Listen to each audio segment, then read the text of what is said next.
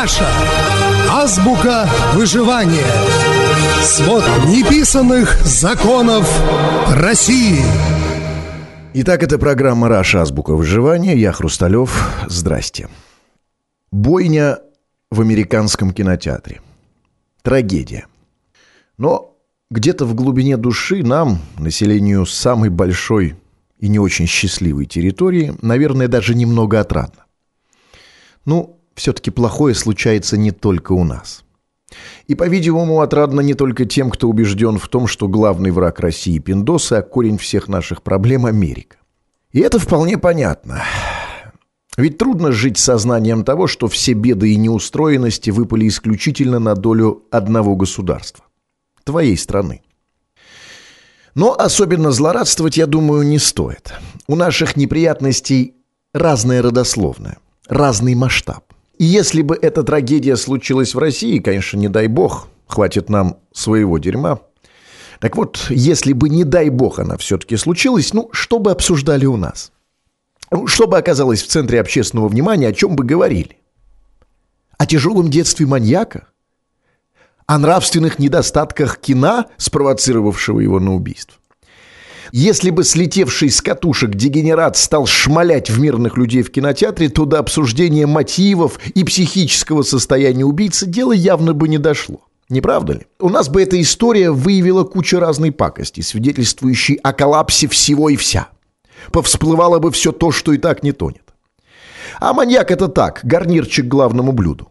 Последнее звено в бесконечной цепи наших проблем. Это счастливчики нового света могут позволить себе дискуссию на тему, имело ли место влияние фильма на действие пациента. Нам же, извините, не до лирики. У нас обсуждали бы совсем другое. У нас обсуждали бы, кому и сколько психически нездоровый заплатил за лицензию на оружие.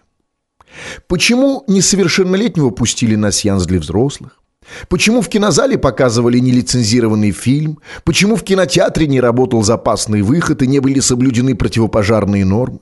Почему скорая помощь приехала только на следующий день, а полиция не приехала вовсе? И вообще, как стрелявший мог работать майором полиции? Почему не сработал металлодетектор, когда убийца проходил сквозь рамку с оружием? И почем ему продал патроны охранник кинотеатра? Ну и, конечно же, то, кого из питерских в связи с трагическим происшествием Владимир Путин перевел с должности на должность и наградил за мужество и отвагу. А вот в американском городе Аврора, штата Колорадо, после трагедии полицейские доставляли пострадавших в больницы на служебном и личном транспорте, не дожидаясь приезда скорой. Я в данном случае далек от того, чтобы идеализировать западное общество с его упадком, кризисами, усталостью. Да, разумеется, совершенных социумов и идеальных государств не бывает.